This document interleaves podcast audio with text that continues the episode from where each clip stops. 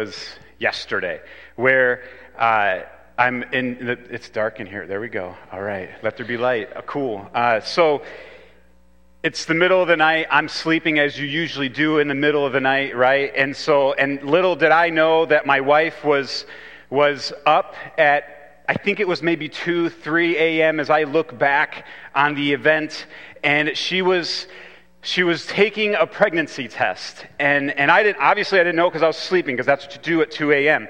And so uh, she comes bursting into the bedroom and flips the light on and shoves it in my face. I mean, that's kind of gross, but shoves it in my face and says, Look, look, like, what does this mean? And I'm like, I don't know. I can't see anything because my, the lens of my eyeballs don't function at 2 a.m. But obviously, she was excited because she was pregnant, and that was our first biological child. And, and, and the, the joy and the excitement and, and, and all of the emotions welling up that, wow, this is a new journey. This is a new chapter. I mean, after I, of course, like woke up some and maybe got a cup of coffee, and because there was no going back to sleep early that morning, right? I mean, we were up and we were ecstatic and we were ready to do life. And what is this going to look like? And there was mystery and there was all these things kind of scrambling through our brains. And it was exciting. I remember with our oldest that we adopted from Guatemala. And I remember that journey, and it was just, it, there was still the same kinds of emotions. There was still this uh, this, this longing to be dad or to be mom. There was this joy in the adventure. There was mystery. There was confusion. There was, there was the times where we asked God questions as to why this and why that. And it was this amazing journey.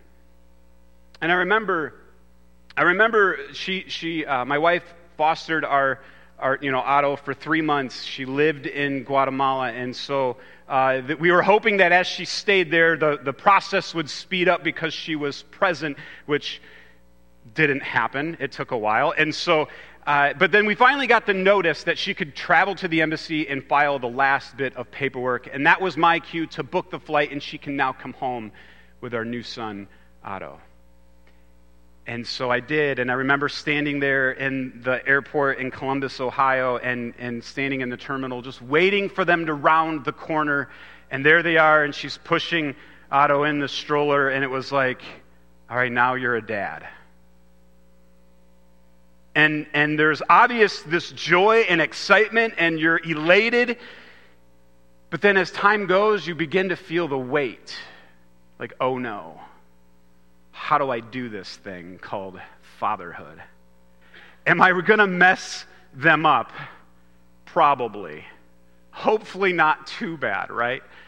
Because the, the hope and the journey is that we will impact the next generation. I mean, we have this longing to be dads, or maybe so we can talk to the, the rest of the room, moms, because we have this passion in us to impact the next generation. So today we're talking about dads. Today we're going to celebrate fathers. And those are just a couple of my stories of how it all began. And, and maybe those of you that have been down this road, you can remember those days as well. And you can remember the excitement and the emotions of, of what's yet to come. And maybe even it can relate to the experience and the emotions of, oh boy, what did we get ourselves into? Because it's a journey and it's a responsibility. And so I thought it would be fun this morning if we would, as, as I talk through fatherhood, I, I, thought I would take three different, maybe characteristics of being a dad, and let's unpack those. Let's look at those. But I, I thought it would be fun because I love country music. I thought we could glean some wisdom from some country music this morning. So I'm sorry if you're not a fan, but, but there is some real wisdom and depth in some of these songs, and I just want to share that with you. And obviously, we'll dive into the scriptures because the beauty of the scriptures is that it always takes it a step further.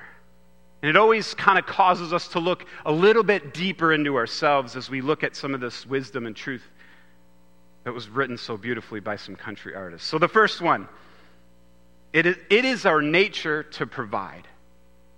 And fathers, you can probably relate to this. It is our nature to provide. It's in us, it's in our DNA, it's been, it's been worked into who we are. It is, it is a part of how the fabric of our being. It is in our nature to provide for those that we love, for those that we care about, those that we care for. It's in our nature to provide. However, and in each characteristic, I'm going to have kind of a, we're going to, we're going to talk about the tensions that exist at the same time. So, however, our kids long to be with us. So it is in our nature to provide. However, our kids long to be with us.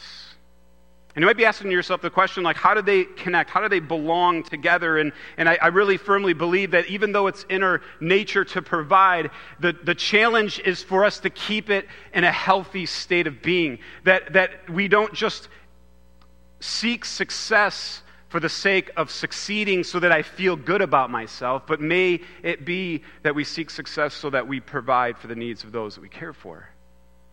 And oftentimes in life, as we pursue and we just live and act out of how we've been created, we can take it to an unhealthy place. And in the midst of it all, as we're trying to be dads and honor our families, our kids long to be with us. There's this song uh, called The Dollar by Jamey Johnson. I'm not sure if you're familiar with the singer Jamey Johnson, but he writes the song about a dad who has to leave home to provide for his family. He has to leave the house and go out of town, and he needs to make money to provide for his family, and it takes him away from the family. And so, this is how this, this, this quote says How much more does daddy need to spend some time with me? How much more does daddy need to spend some time with me? And does it, so the question we have to ask ourselves is, is do I do what I do to provide for the needs, or do I do what I do to provide for my own self security? When do we cross the line of I've done enough to provide and now I can be present with the family? When does it cross that line into a place of I'm just busy because I I'm driven. And I'm in the pursuit of success and winning. And that's a tension that us dads will wrestle with. There's a song by Trace Adkins called Just Fishing. I know, real creative. It's just how they are. He, he, he talk, obviously, he's talking about fishing in this story. And, and, and in this song, he talks about, you know, the, that he goes fishing with his son. And here's the line it says, And I better do this every chance I get because time is ticking. And isn't that true? For those of you that have older kids, isn't that true? Like it's a blink of the eye. You can remember when they're like this and they're like this, and then all of a sudden they're this and they're over your head, and then they're out of the house. Right? Time is ticking, and essentially what this, this quote, this song is, is, is, is talking about is that take advantage of every moment you have. Take advantage of the chance that you have in relationship now. The, the, the influence you have because they're under your roof and they live with you and they do life with you in a much, much closer proximity than, than they will down the road. Take advantage of it because time is ticking. And then Deuteronomy takes it even further. In Deuteronomy chapter 6, it says, Love the Lord your God with all your heart and with all your soul and with all your mind and with all your strength. Right? We've heard this and Jesus talks about it. But then it goes on and says, These commandments that I give you today are to be on your hearts. It's, it's, to be, uh, it's to be absorbed into your very being, the way you do life, the way you see the world. May these commandments become a part of who you are. And then impress them on your children. Impress them on your children. And talk about them when you sit at home and when you walk along the road and when you lie down and when you get up. And essentially, the author of Deuteronomy is saying that every moment you're with your children, make it intentional. That when you're out fishing, you're not just shooting the breeze the entire time you're out there, but do something that, that would be passing on some sort of truth that is good for their life. Take advantage of the moment that you have right now in this present time and impress on them a truth. And it's this journey of discipleship, isn't it? that I have this responsibility of a, as a dad to impress on my children the ways of the Lord. That I'm not just letting time pass and I'm not finding myself in a place of being so busy that I can't even be with them. But then when I am with them, may it be intentional. May I have something in mind that I want to impress on them for the good of their journey and their walk. You know, as I, as I talk about this particular characteristic, I know myself, like as I, as I communicate, it's something that I wrestle with and I'm stretched by and I struggle and I'm challenged by. As I look over the last couple of years of, of, of just my ministry and my work here at the church, you know, and, and, and as, I would, as I would stand here this morning, I would encourage all dads and moms to keep this in mind that, that, that we have a priority, right? And, and the list of priorities in life, we, we would, could all maybe agree on the fact that, that our relationship with God should be kind of here at the top. But then, right below that is our families, the responsibility that we've been given to love and care for our spouse and for our kids. And then it's work. And, and it's very easy to let work get above the family. And it's very easy to justify as to why we're doing it. And as a pastor, it's really easy to say, well, it's the work for the Lord, right? Meanwhile, I'm not spending the time that my kids need. Meanwhile, they long to be with me. And I'll be honest and, and open and vulnerable with you this morning that over the last couple years, there's, there's been a good consistency of me being out of the house until late in the evening about half of the week. And it's been so consistent and regular, and in my opinion, bad, that, that my son, my oldest son, Otto, as I put him on the bus in the morning, he will regularly ask me the question, Dad, will you be home tonight? And sometimes I get to say yes and sometimes, and half the time, I say, No, I won't see you to the morning. That's not okay. And whether I want to claim that it's the work of the Lord or not, it's not okay.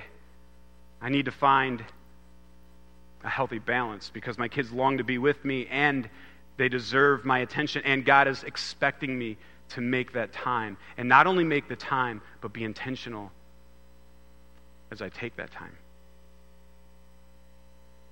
Number two, you know, the world talks about uh, how we're supposed to be kind of the rock or the tough guy, right? The guy who doesn't necessarily show his emotions unless he's angry, right? And, and, and we're supposed to be the stable one, and we like carry big hammer and we can he- carry heavy things, right? Like that's the world communicating to what dad should be like and look like. But this morning, may we, may we potentially look at the idea that it's okay to cry.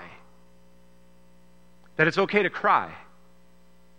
That it's okay to, to be open and vulnerable with the people you love, the, especially the people you love, your spouse and your children. It's okay to cry and to show these emotions and to show that you're wounded and to show that you're hurt and to show that you fail. It's okay to show these things to your kids. You know, maybe, maybe the idea of having broad shoulders, maybe it means it's a place to find comfort and compassion and understanding. You know, maybe God gave men broad shoulders so that we would be a safe refuge for those that we do life with. May we break the mold of what the world is trying to communicate to us as dads, and that may we be more open and vulnerable with the ones that we do life with our families. It's okay to cry. There's a song by Gary Allan called Tough Little Boys. And isn't that what the world is teaching our young men? Suck it up, walk it off. There's no crying in baseball. I think that was, a, I think that was about a league of their own, though. That was women. My bad. Anyway, tough little boys. He says this. There's a line. It, it, it's uh, he's dropping his son off his, his first son uh, to, off at school for the first time. It's the first day of school, and I cried like a fool, and I followed your bus to town. Right? Not only, not only did I cry like a fool as I dropped you off on the bus, but then I, then I had to follow you all the way to the school because I needed to see that you got there. I mean, it may be welling up inside of us, but sometimes we push it down. And maybe it's okay if we just let it out, especially in front of our families. And the psalmist says in chapter 103 the Lord is compassionate and gracious, slow to anger, and abounding in love. He will not always accuse, nor will he harbor his anger forever. He does not treat us as our sins deserve, or repay us according to our iniquities.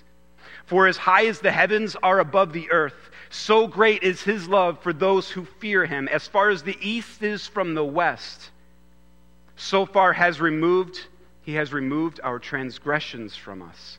As a father has compassion on his children, so the Lord has compassion on those who fear him. See, there's, a, there's an assumption being made that the psalmist is communicating to us that, that we have, that fathers have compassion on their children. But may we, as we glean into the psalm, may we be challenged by the character of God. It says, The Lord is compassionate and gracious.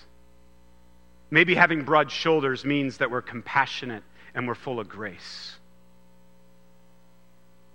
Maybe, maybe having broad shoulders and being the tough guy is, is to be slow to anger and abounding in love, and we will not always accuse, but seek to understand. And nor will we harbor our anger forever, but we will offer up grace and forgiveness because we are safe, because we are that refuge.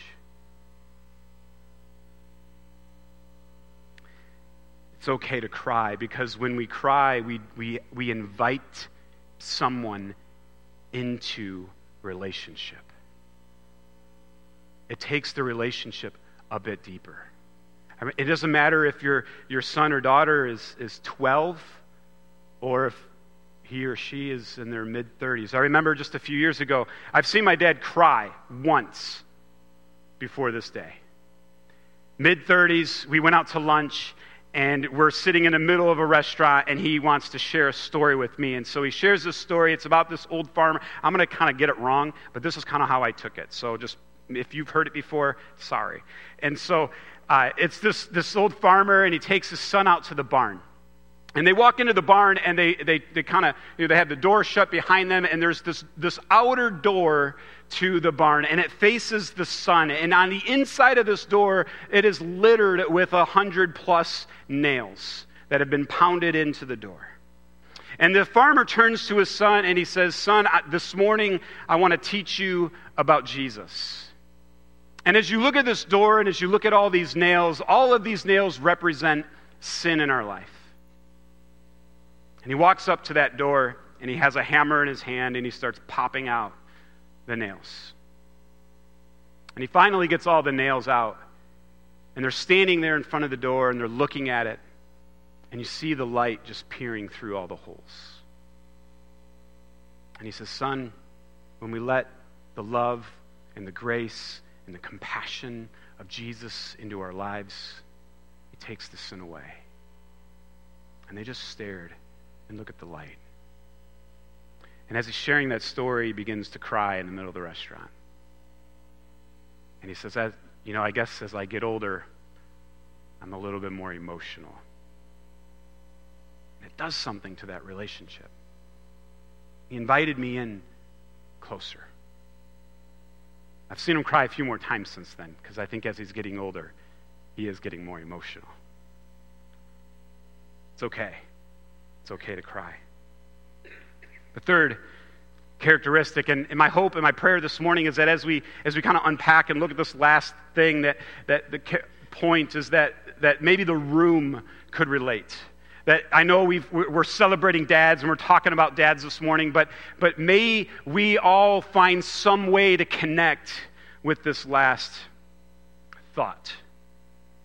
Number three, our kids are watching us.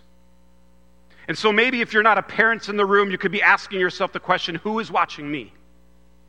Who is watching me? Dads, moms, our kids are watching us. Who will you be for your kids to look up to? Because the reality is, is that from a very early age, they're looking up at you and they're saying, I want to be just like you. You are my hero.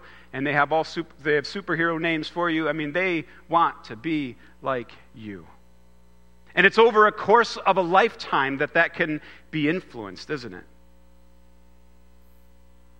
There's this song, it's probably one of my favorite songs, uh, country songs, um, called Watching You by Rodney Atkins. And maybe you've heard it. Uh, I, I, like it so much, I'm just going to read the whole thing because I think it's really cool. And it's not real long, so don't be like, oh my gosh. Um, it, it's, it's good. So let's just, I'm going to do my best. It kind of rhymes and I don't rhyme, so I'm going to I'm going to try it. Here we go. Driving through town, just my boy and me, with a happy meal in his booster seat, knowing that he couldn't have the toy till his nuggets were gone. A green traffic light turned straight to red. I hit my brakes and mumbled under my breath as fries went a flying and his orange drink covered his lap. Well, then my four year old said a four letter word that started with S. And I was concerned, so I said, Son, now where did you learn to talk like that? He said, I've been watching you, Dad. Ain't that cool? I'm your buckaroo. I want to be like you and eat all my food and grow as tall as you are. We got cowboy boots and camel pants. Yeah, we're just alike. Hey, ain't we, Dad?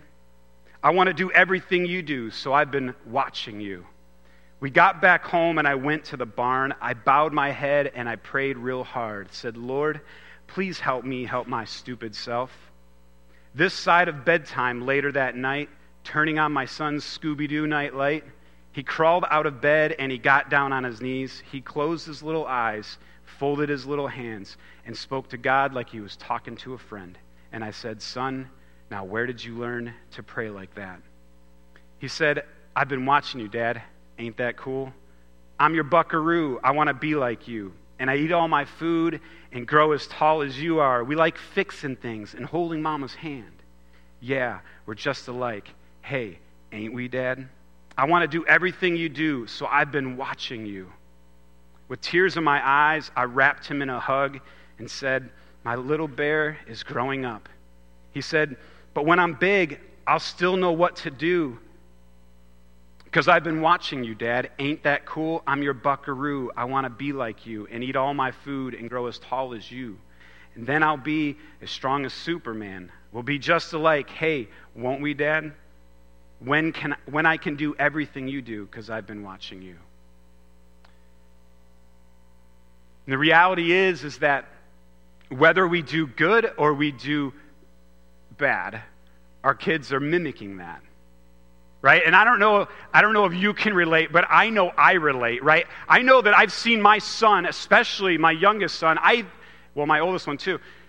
Wow there's lots of bad examples. Anyway so I, mean i remember especially seeing my youngest son and i'll be like yeah that's your son. And she's like no that's really for real your son right? I mean you see these behaviors and like where did that come from? And and you know that it's because they are they're watching us and they're absorbing the way we do life and they're they're they're becoming little many me's. Huh, right?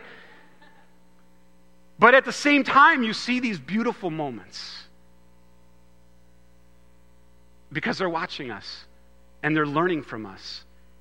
And whether we like it or not, we're discipling them into something, into somebody. And it's this incredible, beautiful responsibility. And it may be heavy on our shoulders, but it is an incredible privilege to know that God has put me here for this time with this young man and this young man so that I may impart in him the ways of the Lord. Because if he's going to look at me, I want him to see Jesus. And just as Paul wrote to his church, he says, Follow me as I follow Christ. May I have the ability and the courage and the passion and the drive to say that to my kids, to say, Follow me as I follow Christ. That if you're going to be like somebody, maybe I should be like you, Lord.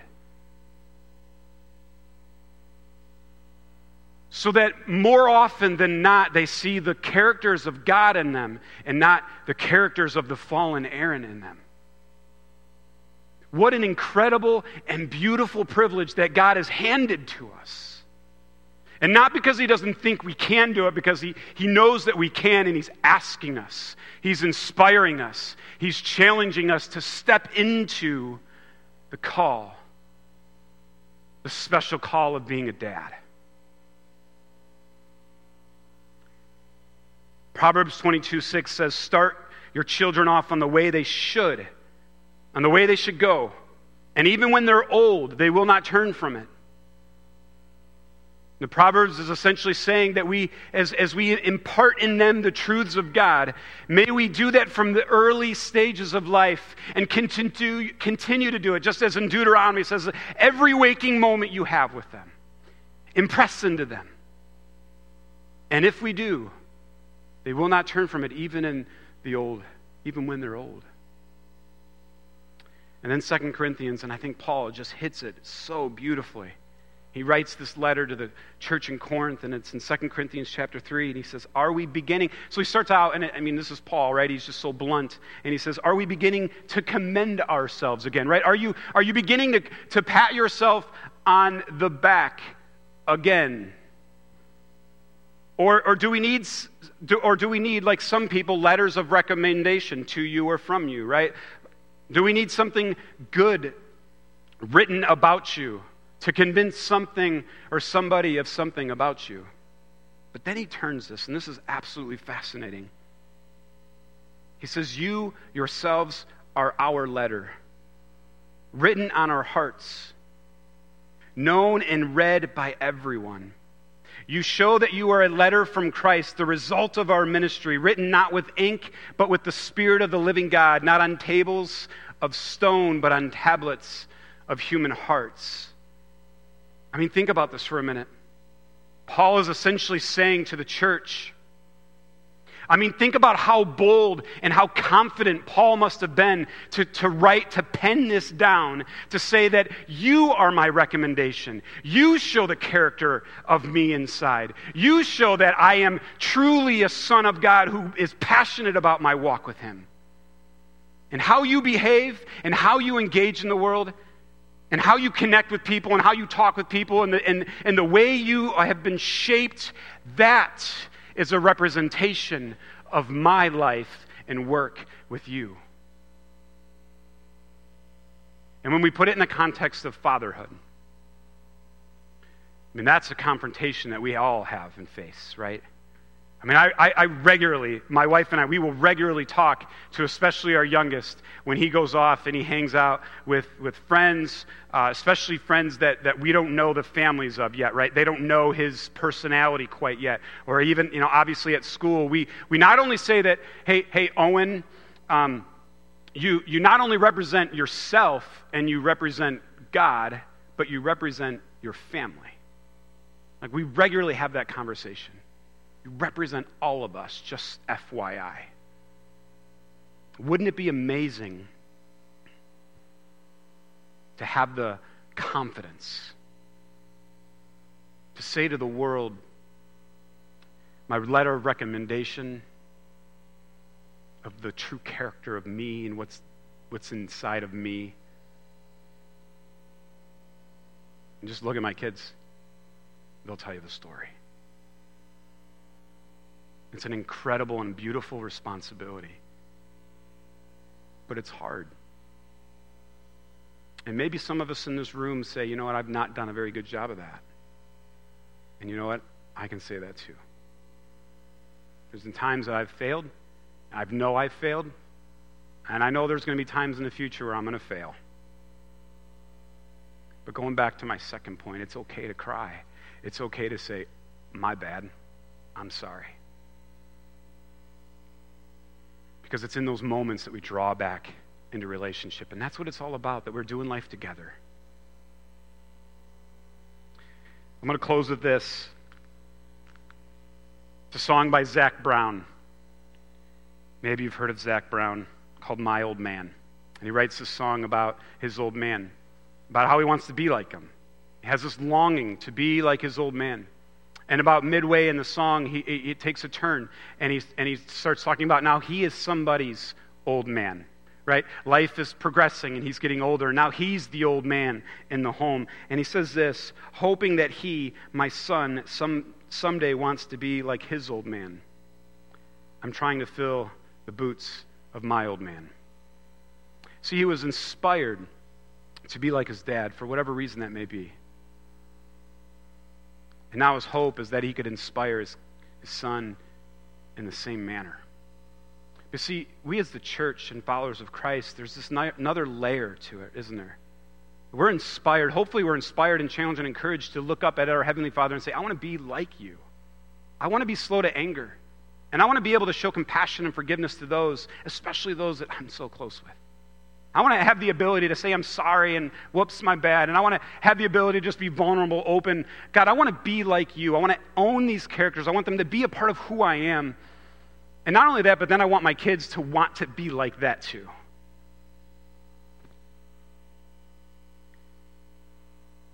So this morning, happy Father's Day. If you're not a father, young man, young woman, or your kids are no longer around, somebody's still watching you. The world is watching us. On a larger picture and a larger scale, the world is watching all of us.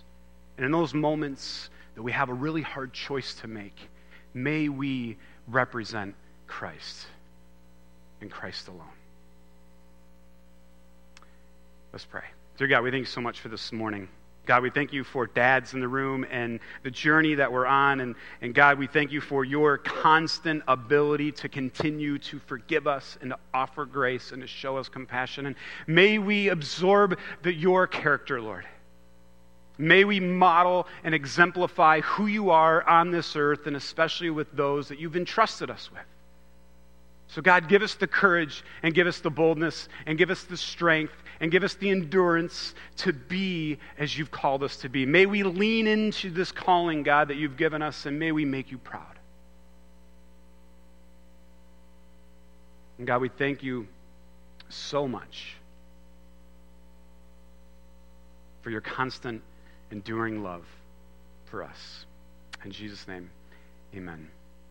I want to thank you so much for being and joining us here this morning and joining us in worship. It's been a joy and it's been a privilege. As dads, as you head out, um, there are little devotionals, Father's Day devotionals that we want to give to you. It's a gift from us to you, and they're out there somewhere.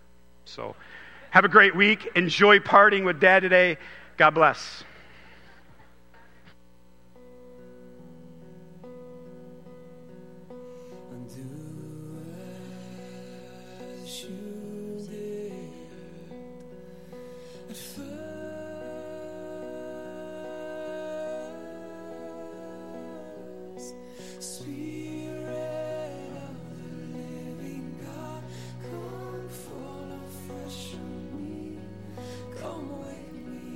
So the house is quiet and it's dark and everyone's asleep.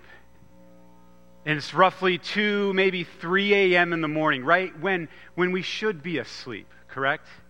And, and for some reason, my wife wakes up in the middle of the night, roughly 3 a.m., and she she thinks that now is the time that we are to take a pregnancy test. So she does that. She's elated and excited and jumping for joy and comes bursting into the room, flips the light on, and pushes it into my face. First of all, ew. Second of all, then she goes on and says, Look, look, what does this mean? And I'm like, my eyes can't really focus at 3 a.m. And this big shining light is on my face. But obviously, it's good news because she's excited. And it was the news that I was going to be a dad to our youngest son, Owen. And you're excited. And, and maybe you can relate to those of us in the room that are dads or moms. You can relate to that moment that you first hear the news of we're pregnant. We're going to have a kid. And then maybe some of us not only were excited, but then you were like, uh oh. Like, I hope I don't mess them up that bad, right?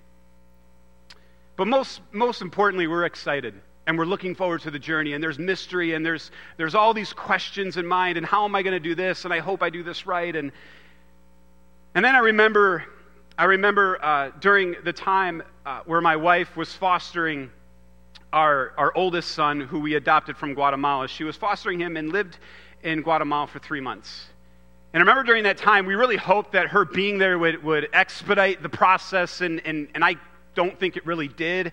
However, we were waiting with anticipation and hopeful that it could be any day and any moment. And finally, she gets the call that she could go to the city and, and file the final bit of paperwork with the embassy, and it's time to go home. And so that's my cue book the flight, and they're coming home. And obviously, I'm excited, right? Haven't seen her in a while, and, and this is our first and we've been on this journey for over a year and this is it's finally going to come true.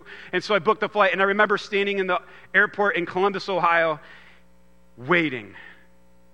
And they come down the terminal and she's pushing him in his stroller and there they are. I'm going to be dad.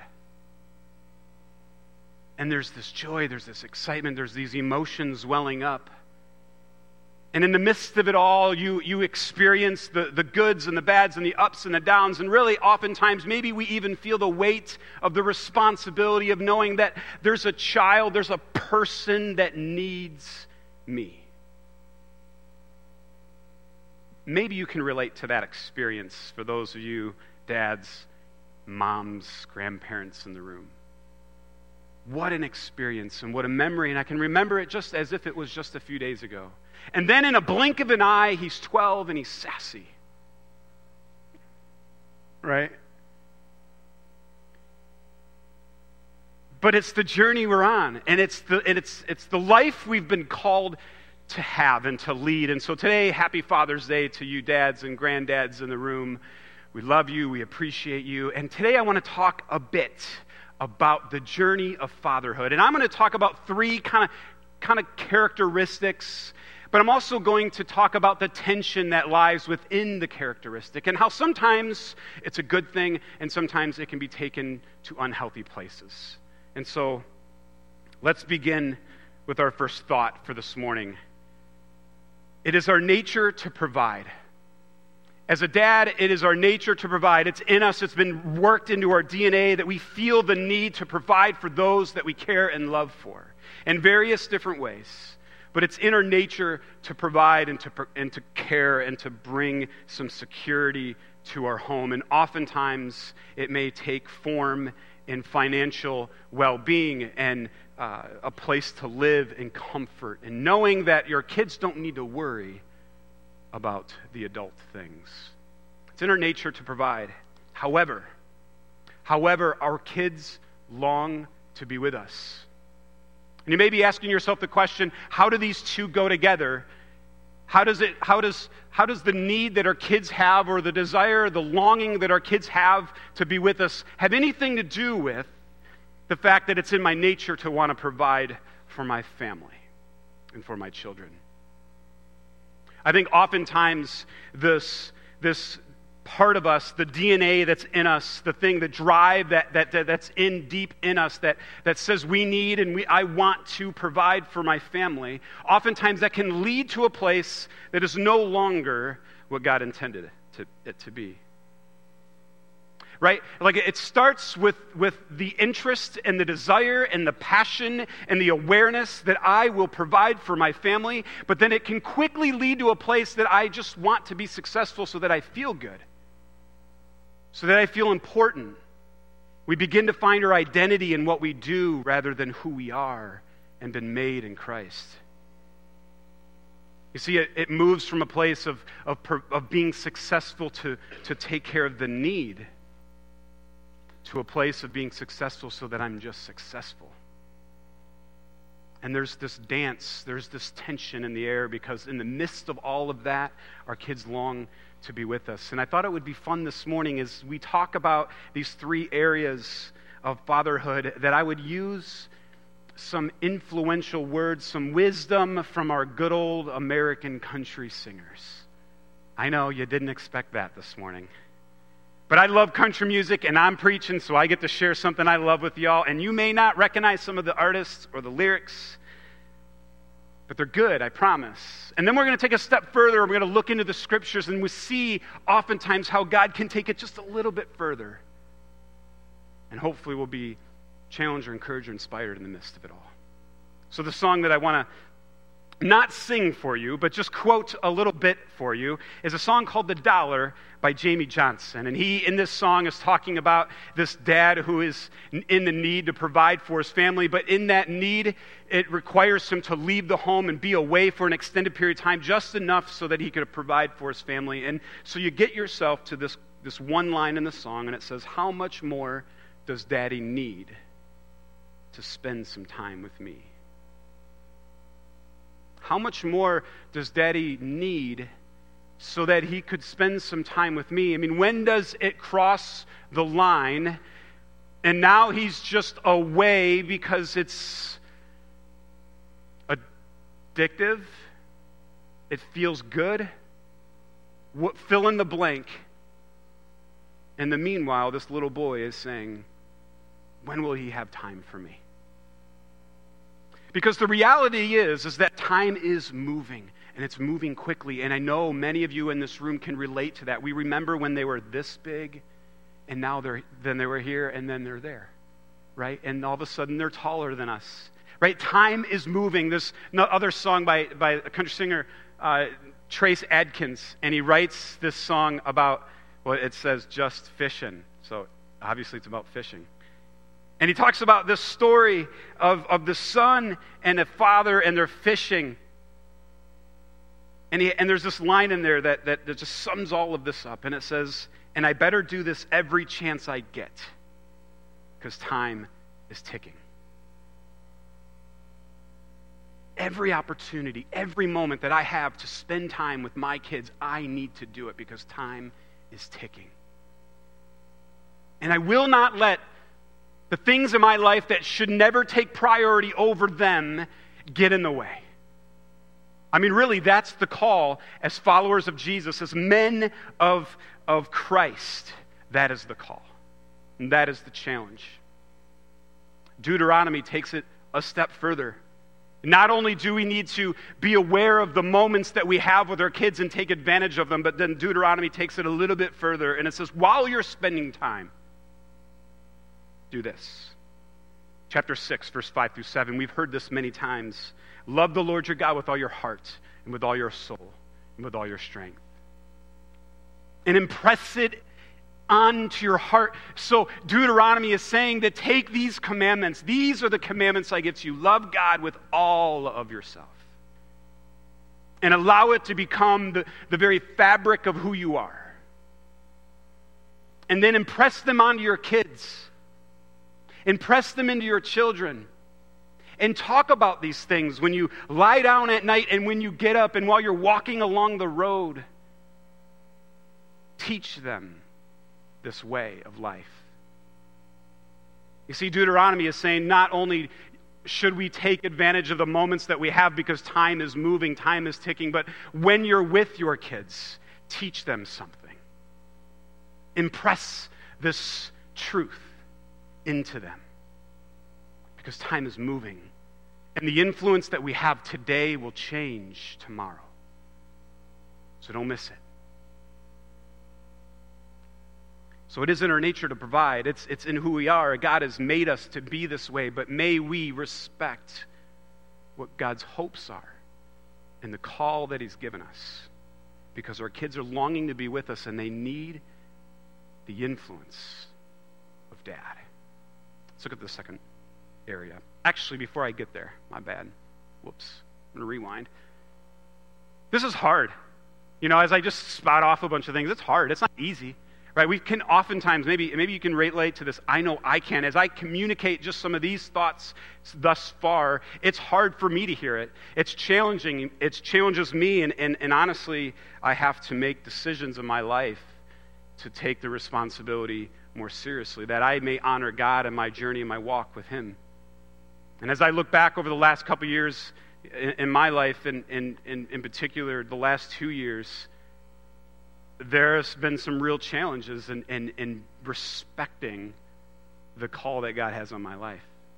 You know, we can look at the, how we prioritize our life, and maybe, maybe you'll agree with me, but, but I believe that, that God and our relationship with God should be kind of top priority. Why? He sustains my life. He's the one who gives me endurance. But then, if I'm a dad or a mom, our, our next priority would be to care for our families. And then it's our work.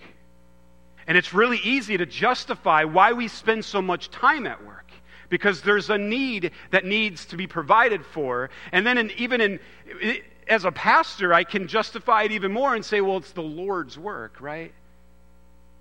And in the midst of all that, maybe I'm disrespecting the call that God has placed in my life because I've gone ahead and I've spent too much time in a place that, that, that is taking away from the relationships that God is calling me to invest in.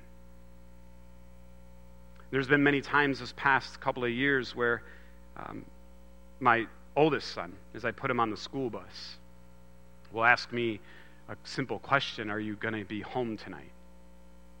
And about half of the time, about half of the week, I tell him, No, I won't see you till the morning, till I put you on the bus again. That's not okay. It's not okay. And I need to I need to figure that out. It's not easy. I'm not saying it's easy. I'm saying that we have this beautiful opportunity. Let's not miss it. The second thing, you know, the world is talking about how we're supposed to be the rock the stable one, the tough guy, right? I carry heavy things, you know, that kind of thing. Like the world is saying we need to be the stable one and the tough one of, of the home or the environment or the atmosphere that we find ourselves in. But maybe, maybe I'm just going to throw this out there. I'm going to suggest the idea that it's okay to cry. That it's okay to cry. It's okay to be open. It's okay to be vulnerable. It's okay to show your heart to your family and to your kids. It's okay to admit when you are wrong and you have failed and you've messed up and you need to say you're sorry. It's okay. Maybe it's okay.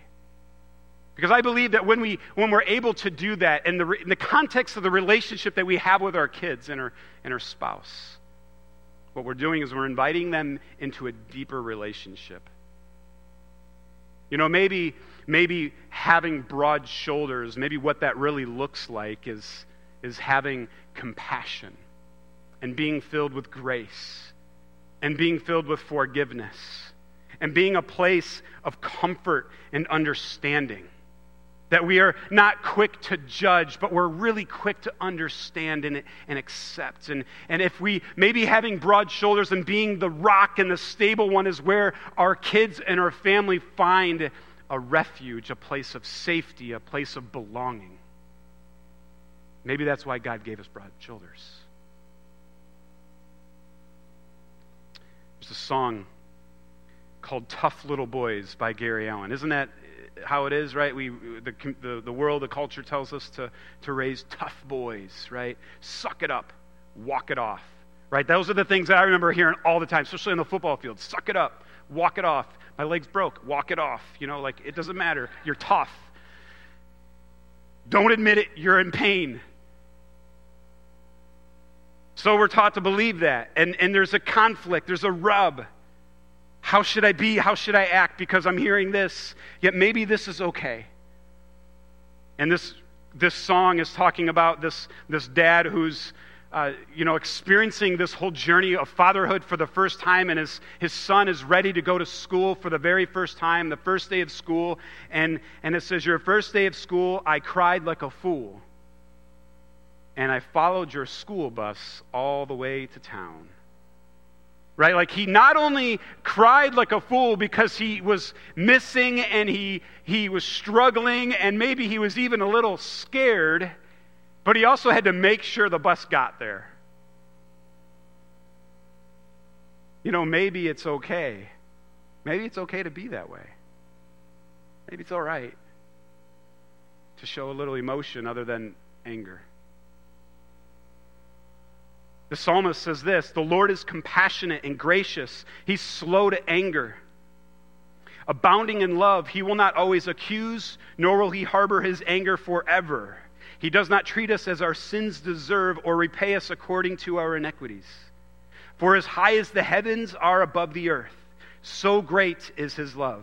For those who fear Him, As far as the east is from the west, so far has he removed our transgressions from us. As a father has compassion on his children, so the Lord has compassion on those who fear him. And may we, as we read this passage, may we glean from the character of God, because that is the call that God has on us, dads. That as we can look to the Father that we have been given in the heavens, that as we read on the page that God is compassionate, and he's slow to anger and he's full of grace. And he seeks first to understand and not cast judgment and not, not cast condemnation. And he treats our sin, he doesn't treat us as, we've been, as we deserve, but he extends this open hand of grace. And may we be slow to anger coming back to our first thought, maybe that's what it looks like to have broad shoulders.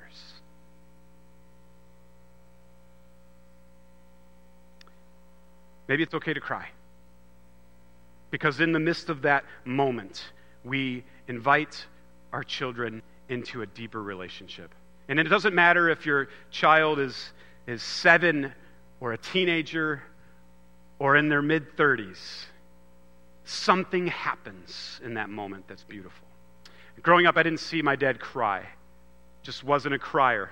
And uh, remember, just a couple years ago, he took me out to lunch, and we were sitting in the middle of the restaurant, and he shared a story with me. And I'm not probably going to uh, verbatim tell the story as he did, but this is how I took it. This is the takeaway that I had from it. So he shares a story about this farmer, and this farmer takes his son out to the barn one day.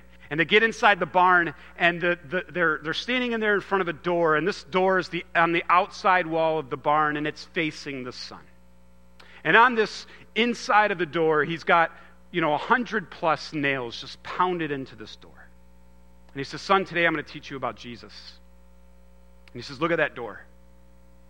And that door has all those nails in it, and I want you to know that those nails represent sin in our lives. And he walks over to that door and he, and he has a hammer in his hand and he starts popping those nails out one by one.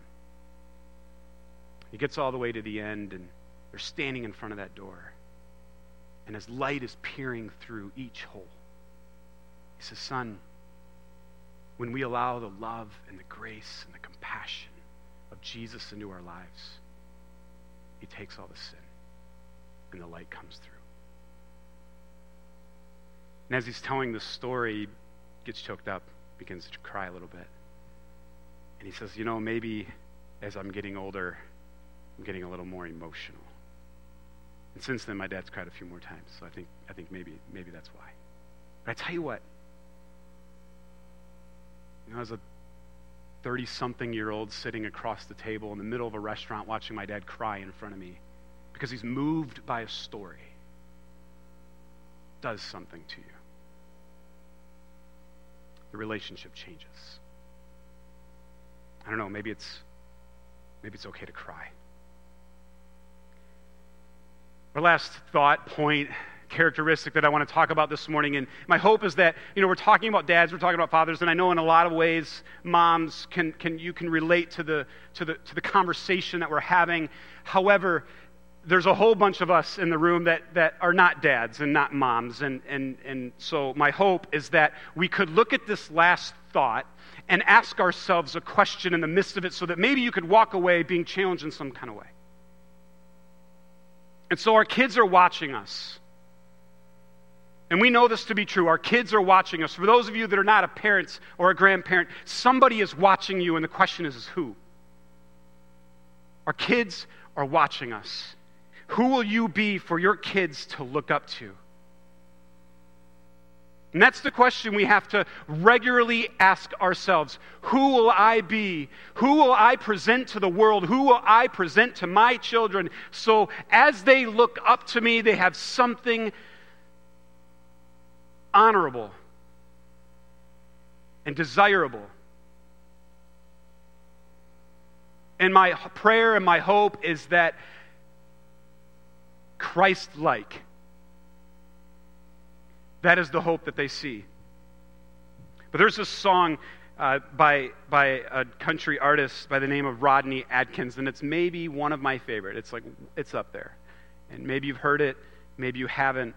Um, I'm going to read the whole thing, so bear with me. It's not that long. Don't be like, oh my goodness. Um, it's like only 20 minutes long, so we should be good. But it's called Watching You, all right? The song is called Watching You by Rodney Atkins, and it goes like this. I'm, it rhymes, and I can't rhyme, so just bear with me. Sorry. Anyway, driving through town, just my boy and me, with a happy meal in his booster seat, knowing that he couldn't have the toy till his nuggets were gone. A green traffic light turned straight to red. I hit my brakes and mumbled under my breath as fries went a flying and his orange drink covered his lap. Well, then, my four year old said a four letter word that started with S.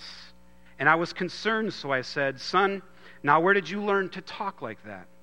He said, I've been watching you, Dad. Ain't that cool? I'm your buckaroo. I want to be like you and eat all my food and grow as tall as you are. We got cowboy boots and camo pants. Yeah, we're just alike. Ain't we, Dad? I want to do everything you do, so I've been watching you.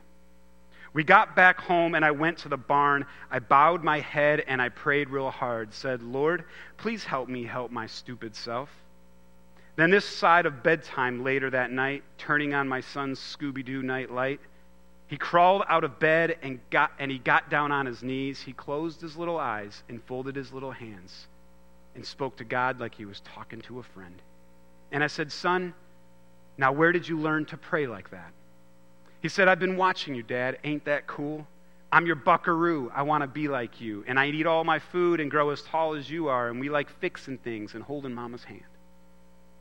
Yeah, we're just alike. Hey, ain't we, Dad? I want to do everything you do, so I've been watching you. With tears in my eyes, I wrapped him in a hug, said, My little bear is growing up. He said, But when I'm big, I'll still know what to do because I've been watching you, Dad. Ain't that cool? I'm your buckaroo.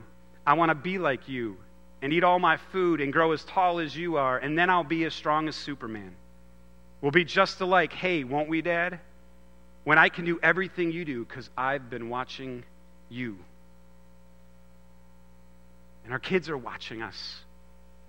And our, the world is watching us. Our friends are watching us. The culture is watching us. And they're waiting to see how we'll respond. And will it be parallel to the things that we say we believe that are true?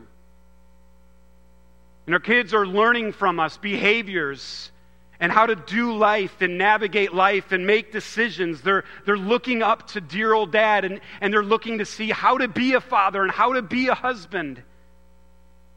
And sometimes they learn the things that we wish they didn't learn. Like, I just called him out and said he was sassy, but I'm like super sarcastic, so that's like all on me, right? Like, that just is what it is. But then there's these moments, there's these beautiful moments where you're, you're so thankful that you care enough to impart these beautiful things into the life of a child. Because the reality is, is that they're watching us and they're taking notes and they're absorbing and they're becoming. And the question we ask ourselves is who will we be? How will we be as they're observing and absorbing and becoming? Proverbs 22 6 says, Start your children off on the way they should go, and even when they're old, they will not turn from it. So it's this idea that we would, that we would be intentional and we would invest in our kids in such a way that we would impress on them the teachings and the way of Jesus, that we would, that we would walk this journey with, with them. See, Proverbs is really saying that this journey is discipleship. And that's why it's so important. That's why it's way up there. That's why it's more important than our work. It's because our first priority after the relationship that we have with Jesus is to walk alongside Jesus with our children. And it says, in that relationship, in that journey, in that moving, we're starting them on the way they should go. You see, it's not a, just a story we share, but it's the life we live with them. And then in the becoming, they become followers It's like when Paul said this, he said, Follow me as I follow Christ. See, it's, we know they're watching us. We know that our kids desire to be like us on some sort of level. And the reality is, is that I don't really want you to be like me, but I want you to be like Christ that's in me. And so the prayer and the hope is that maybe more of Christ is shown in the way that I live my life and the way that I communicate and talk and treat people. And that is what they're absorbing, hopefully. Paul says something fascinating in 2 Corinthians. It's, it's this letter he writes to the church in Corinth. And, you know, Paul is super bold. He's always just like saying what he wants. And just like, ah, you deal with it, right? But he's, he's straight to the point, which I love him for that. But 2 Corinthians chapter 3, it's right in the beginning, first three verses, and he says this Are we beginning to commend ourselves again? So he comes right at him, and he, he's confrontational, and he's saying, oh, Hey, are you, are you in the need to pat yourself on the back again? Or, or do you need, like, like some people, a letter of recommendation to you or from you? Like, like he, he's just totally right in their face. And then he shifts. And this is, the, this is the absolutely amazing part of this passage. He says, You yourselves are our letter. Written on our hearts, known and read by everyone. You show that you are a letter from Christ, the result of our ministry written not with ink, but with the Spirit of the living God, not on tables of stone, but on tablets of human hearts. I mean, Paul is making an incredibly bold statement, and he's essentially saying that, that the letter of recommendation that I am sending out to the world that would represent who I am, that would communicate to the world that I am a man of God, that I love Jesus, that I am committed to the way. That letter is written all over you. That when people see you, they'll know that I have done this work and that I have done it well. What a bold statement. What an amazing thing to have the confidence to say. That maybe at one point in my life that I could say, you want to know who I am? You want to know what my relationship with Christ looks like? You want to know how I treat women and in particular my wife? Watch my boys. I can't say that because the journey is, is ongoing. But wouldn't that be something? Paul takes it a step further with a really bold statement. So we, we're, we're sitting and we're, and we're, we're, we're, we're listening and, and we have this, this, this conversation that, that God has got this incredible call on the life of a father, and we have this incredible responsibility that can feel heavy because we want to do our best. And we long to do it well and to be right. And I'm here to say, like, I know maybe some of you feel this way, and I know I have at times, but maybe, maybe you feel like, you know what, I just, I don't know. I don't think I measure up to that. I tell you, I'll be the first to say I've, I have failed. And I've stumbled and I've done wrong and I've said things that I'm like, wow, that came out of my mouth. And please don't ever repeat that. You know, like, I've been there. You can't take those moments back, but what you can do is you can start anew. You can take another step forward and say, you know, but today is a new day. And what that communicates to your family and to the, those that you're impressing things on is it says that, you know what, dad, dad messes up, but he owns it. And he's willing to, to rewrite the story. So, my hope in this moment this morning is that we can celebrate dads because it's a joy it's, it's the, the, the, the joy of my life at times. It, it is an adventure that I would have never imagined, and maybe you can relate to that. We could have never imagined what it would look like down the road as we've ventured off from the day that I first was woken up in the middle of the night, screaming and shouting, Yeah, it's going to happen. I could have never imagined 12 years later, this is where I'd be, and that is who would he be.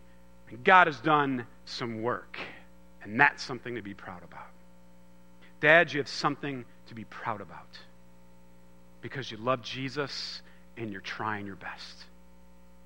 So, my encouragement to all of us today, and let me close with this whether we're a dad, a mom, a grandparent, a young man or a young woman, a teenager, somebody's watching you. And the question for all of us, whether, whether we have little ones that are looking up to us or not, who will we be if someone is observing? Will we be Christ like? Or will we live into our fallenness? Let's pray. Dear God, we thank you so much for this, this morning and this day and this weekend. God, we thank you for dads.